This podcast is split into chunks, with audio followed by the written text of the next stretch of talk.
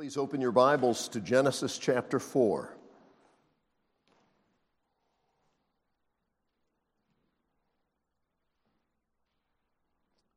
Genesis chapter 4, this is God's Word.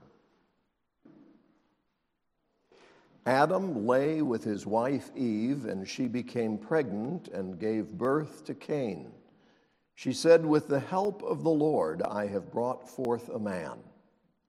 Later, she gave birth to his brother Abel. Now, Abel kept flocks, and Cain worked the soil. In the course of time, Cain brought some of the fruits of the soil as an offering to the Lord. But Abel brought fat portions from some of the firstborn of his flock. The Lord looked with favor on Abel and his offering, but on Cain and his offering he did not look with favor. So Cain was very angry, and his face was downcast. Then the Lord said to Cain, Why are you angry? Why is your face downcast? If you do what is right, will you not be accepted? But if you do not do what is right, sin is crouching at your door. It desires to have you, but you must master it. Now Cain said to his brother Abel, Let's go out to the field. While they were in the field, Cain attacked his brother Abel and killed him. Then the Lord said to Cain, Where is your brother Abel?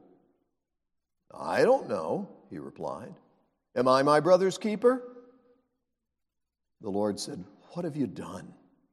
Listen. Your brother's blood cries out to me from the ground. Now you are under a curse and driven from the ground, which opened its mouth to receive your brother's blood from your hand.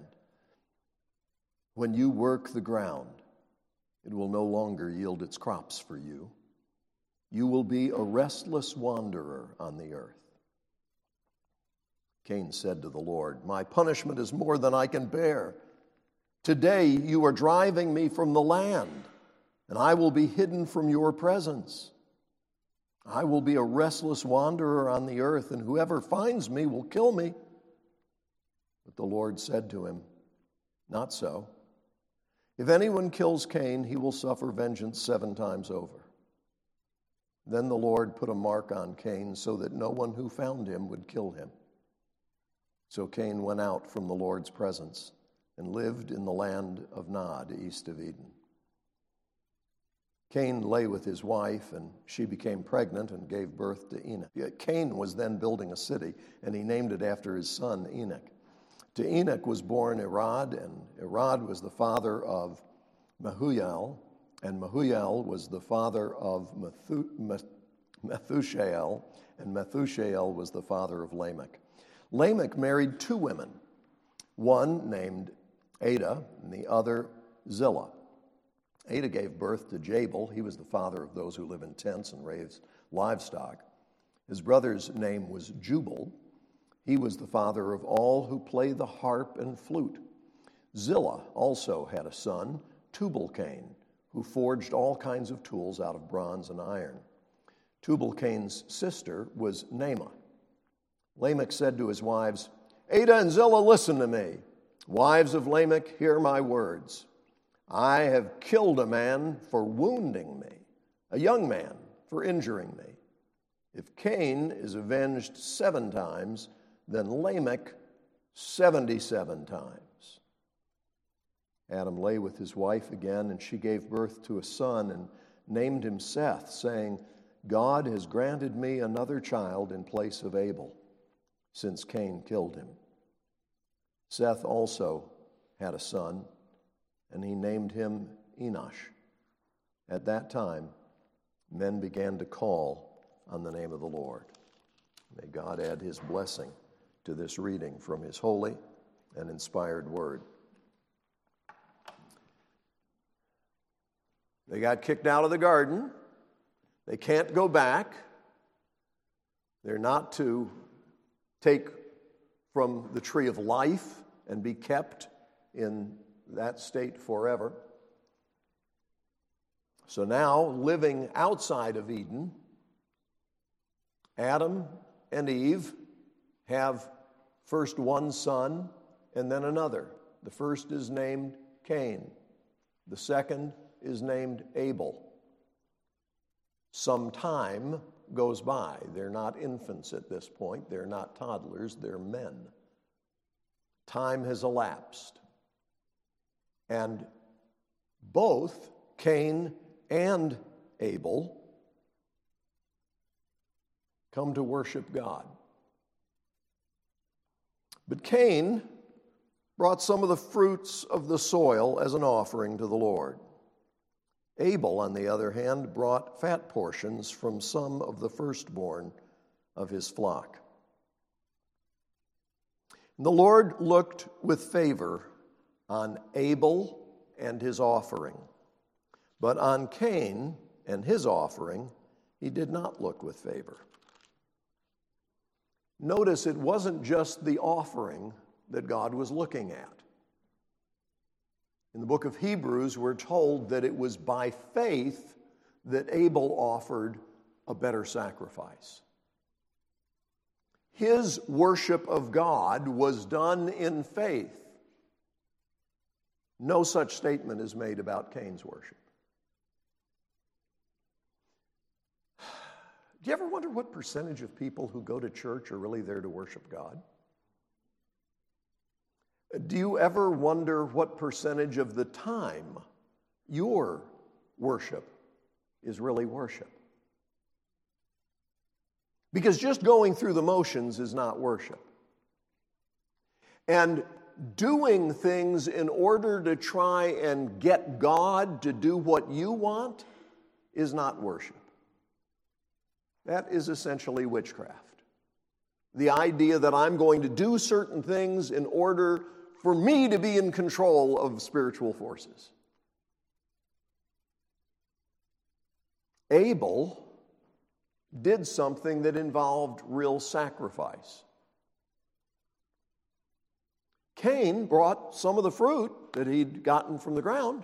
He'd worked, he'd gotten harvest, and he brought some of that to the Lord. Here, this is for you.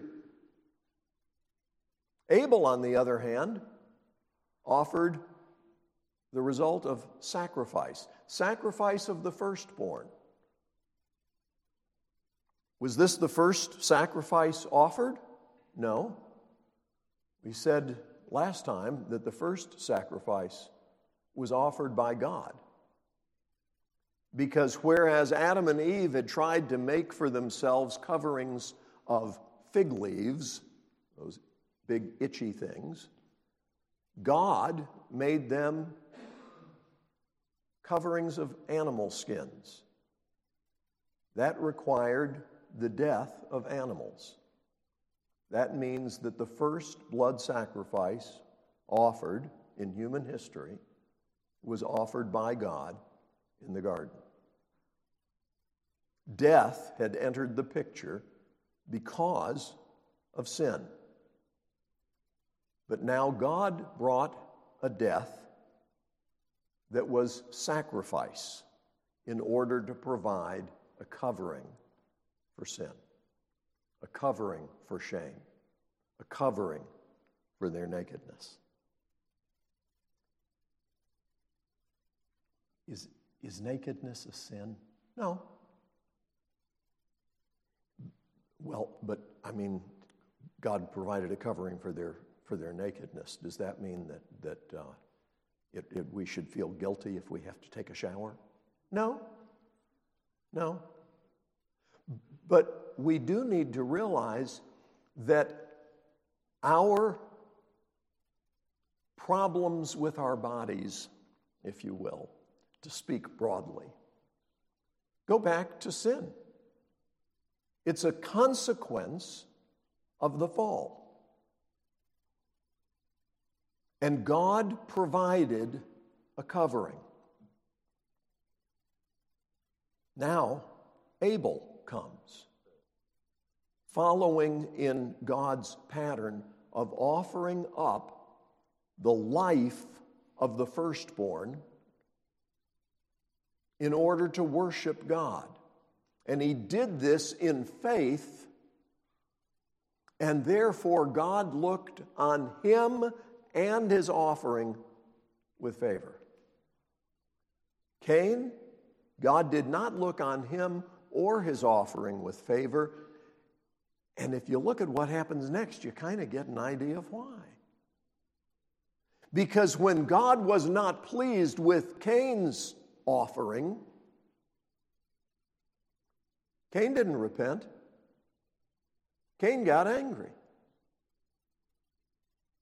Cain got angry and he stewed. His face was downcast. You ever get like that? You don't want to be like Cain. You need to change. It's called repentance. And what Cain failed to do in the way of repentance when God was not pleased with what he had thrown up to God, that led to more sin. Sin grows. Have you ever heard of kudzu? Puts down roots and grows and multiplies and takes over. And that is what Cain was facing. Kudzu? No, sin that grows and takes over. And so God spoke to him and said, Why are you so are you angry? Why is your face downcast? If you do what is right, will you not be accepted? Now, what does that tell you? Cain knew what he was supposed to do, he just hadn't done it. If you do what is right, well, this isn't a blindfold test where we have to feel around and figure it out. God had given them instruction, God had given them a picture of what to do. They weren't doing it. They, Cain, wasn't doing it. God says, if you do what is right, you'll be accepted. But if you don't, sin is crouching at your door. It desires to have you, but you must master it. That description shows up later on, generations later, in pagan literature describing a demon crouching at the door, waiting to attack someone. Where did those pagans get that idea? Because this is what God said to Cain way back when. We said previously that this phrase, it desires to have you, is the same phrase that is used in the previous chapter to describe the consequence of the fall, where Eve would now desire to have her husband. But just as Cain is told, you must master it, Eve is told, your husband is to rule over you. It's a sad picture of marriage apart from love. And it's a tragic warning of what's about to happen with Cain. God makes it clear he was not pleased with Cain's offering. Instead of repenting, Cain gets mad. God comes to him and tells him, You know what to do. If you do it, you'll be accepted. If you don't, you're going to be overpowered by sin. Does Cain now repent? No. He continues to be angry and to let his anger fester. And he comes up with an idea. He's going to get revenge. Revenge on God by killing the one that God was pleased with. Jesus is described by the Father as his beloved Son in whom he is well pleased. The response of humanity to Jesus was to nail him to a cross. Perfection on display, God in the flesh. And mankind says, crucify him. Because our problem ultimately is with God. So, Cain said to his brother, Let's go into the field. Let's go for a walk. Hey, bud, little bro, come on. He takes his brother out in the field and he kills him. And so God repeats the pattern that he did with Adam. Where are you, Adam? He comes now and he says to Cain, Where's your brother Abel? Why? Because God didn't know? No. God doesn't ask questions because he doesn't know the answer. God asks questions because we need to confess. The Lord said to Cain, Where is your brother Abel? I don't know, he replied. Am I my brother's keeper?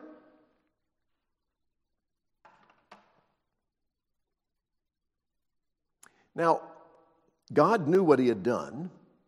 God saw. And God is giving Cain an opportunity to repent.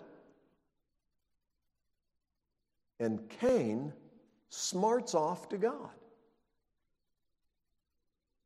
I mean, think about the audacity of this fellow.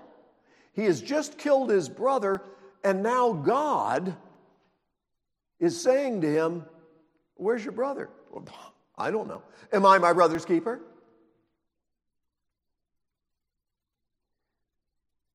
I don't understand why God didn't just go, Zzz. you know. I mean, really, did Cain deserve to live? Of course not. I mean, it blows my mind that God would allow him to live. But as I look back over my life, some of the things that I've said, some of the things that I've done, blows my mind that God has allowed me to live. And I'll tell you honestly, it blows my mind that you're here. We all deserve God's wrath. We, we haven't just skated close to disaster, we deserve God's wrath. Well, Cain certainly did. Well, we certainly do. And so God then lets Cain in on the fact that he is completely aware of what Cain has done. And as a result, the Lord said, Listen. He said, What have you done? Listen, your brother's blood cries out to me from the ground. Now you are under a curse. Remember the curse that was on Adam? The ground got cursed. And so, along with crops, you were going to get weeds, thorns, and thistles that you weren't trying to cultivate are going to come up where you're trying to grow good stuff. Now, he says, you're under a curse to Cain. And as a result, you won't be able to farm. You're going to spend your life in the land of Nod.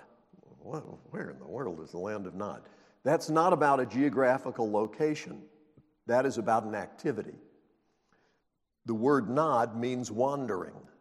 You are going to spend your life as a wanderer, not as a farmer. You'll be a restless wanderer on the earth. So Cain said to the Lord, My punishment has caused me to repent. I am so sorry for what I did. Is, is, that, is that what happened? No. Cain still, having found out that God knows what he's done and that God isn't killing him but is punishing him, his response is, You're being too hard on me. My punishment is more than I can bear. This isn't fair. Please. Not please forgive me. Just let up. Mercy. The fact he was able to breathe was mercy.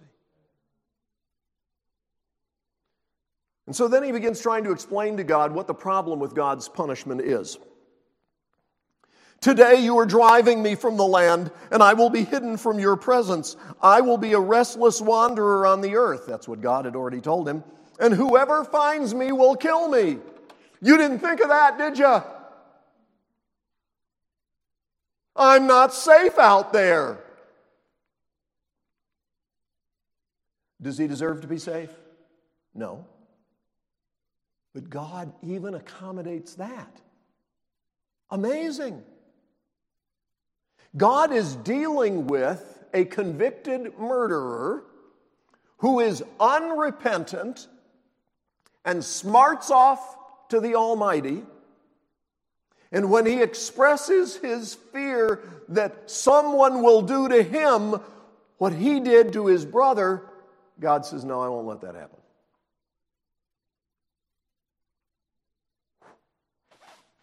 Why? Why would God show mercy to someone like that? Because that's what God's like. That's why we're here. That's why we're alive. life is hard. Well, it's not as hard as we deserve. My brother said about my mom many years ago when I was talking about the fact that she was not a complainer.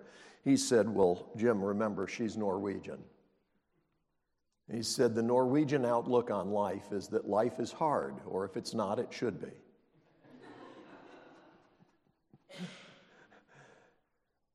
You know, there's a lot of truth to that. Life is hard, and if it's not, it should be. You and I don't deserve to be here. We do not deserve sunrise and sunset. We do not deserve good tasting food. We don't deserve food. We don't deserve air. We don't deserve all this stuff. Well, I don't think I'm getting what I deserve. You better be glad. You better be glad. You better give thanks for all the blessings in your life. So,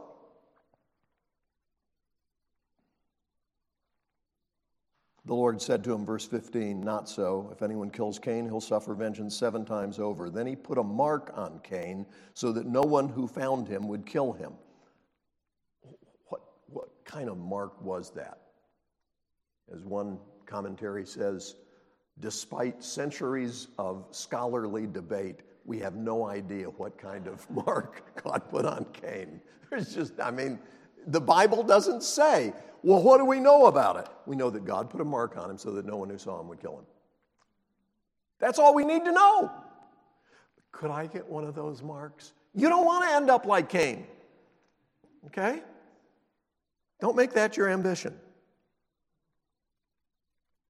So Cain went out from the Lord's presence and lived in the land of wandering east of Eden.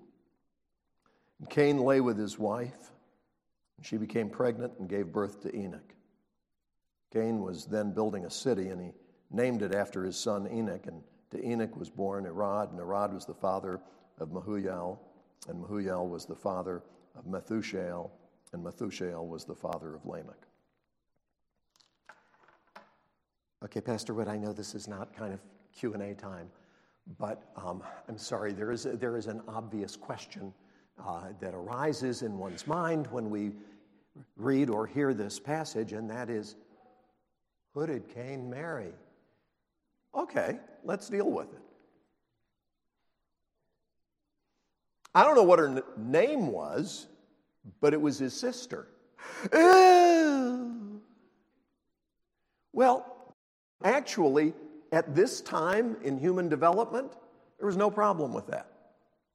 And in fact, in the generations that would follow, it would only be much later that God would say, okay, no more marrying sisters.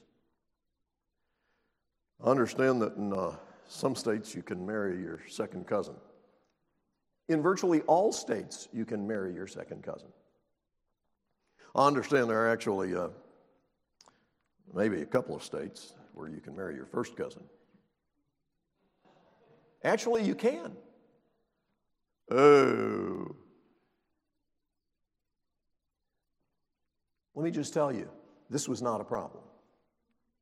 For him to marry his sister, back at a time when there was only one family on the planet, and God had told them to be fruitful and multiply, the only way to be fruitful and multiply was for brothers and sisters to marry. And this was not a problem.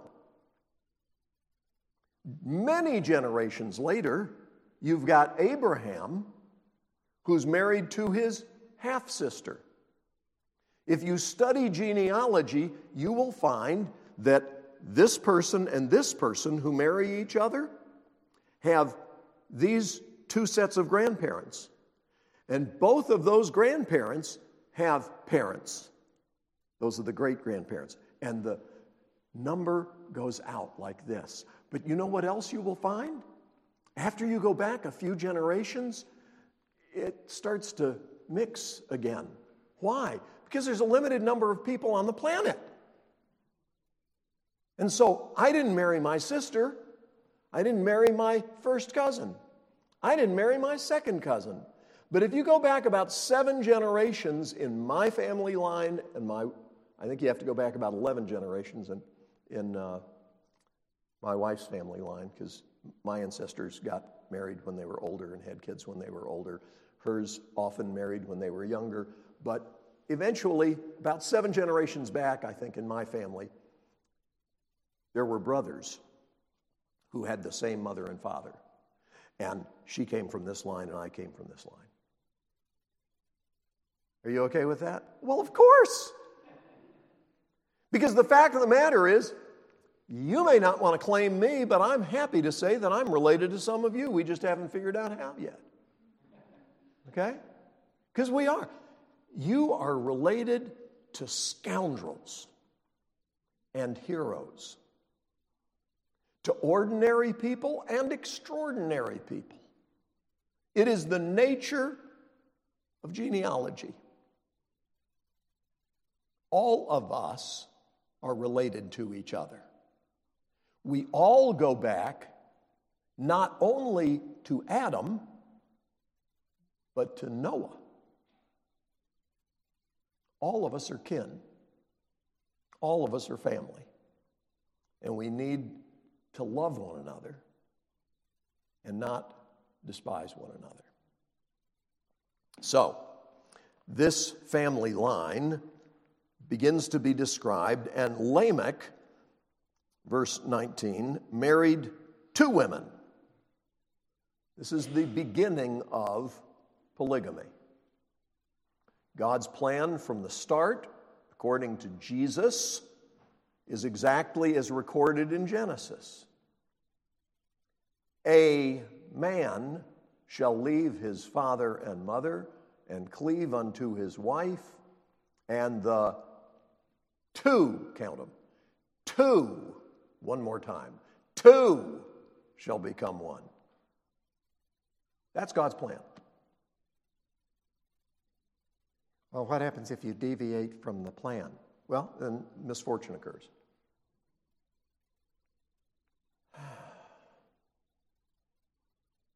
Lamech not only married two women, but he also starts going beyond just payback. He said, Listen, ladies, you need to know something about me. There's this young man, and he injured me, so I killed him. Yeah. boastful, arrogant, murderous polygamist. Put his picture on the wall in the post office.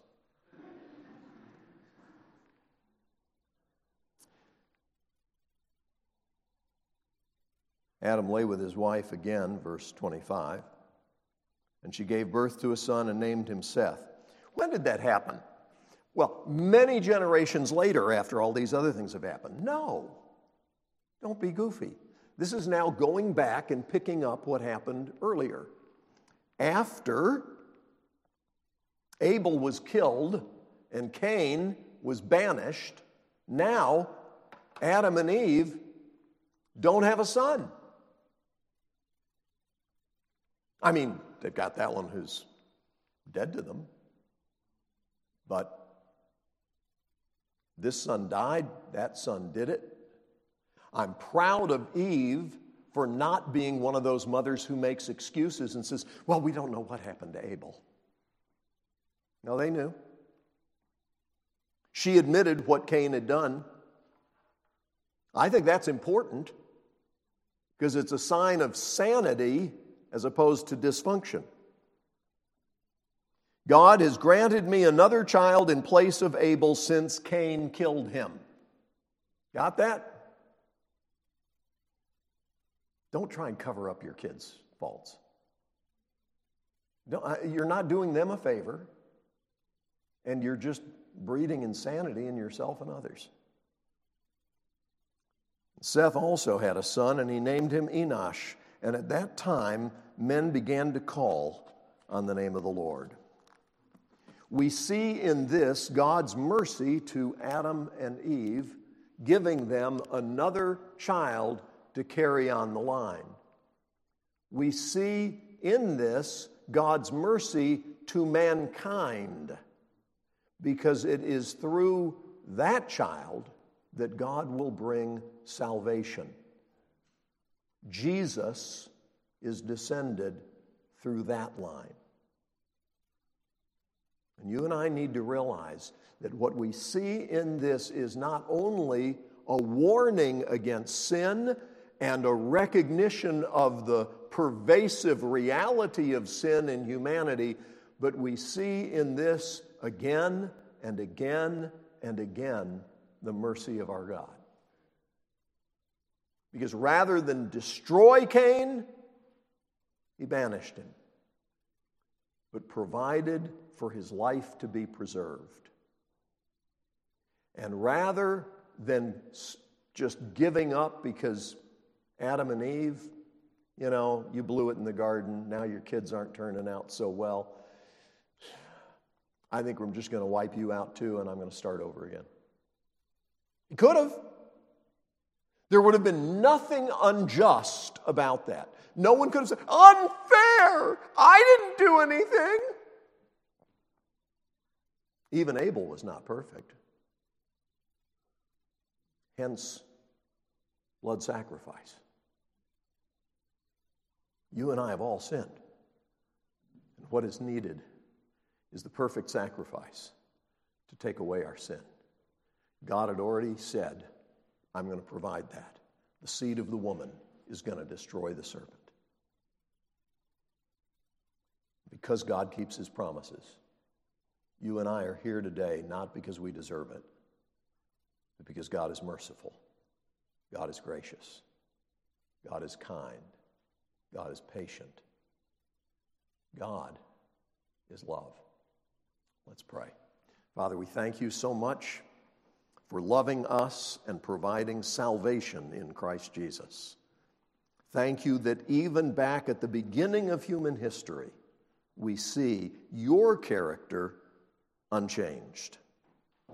You are holy and you are love, and we worship you. Help us this day to live in the confidence of your holiness and your love.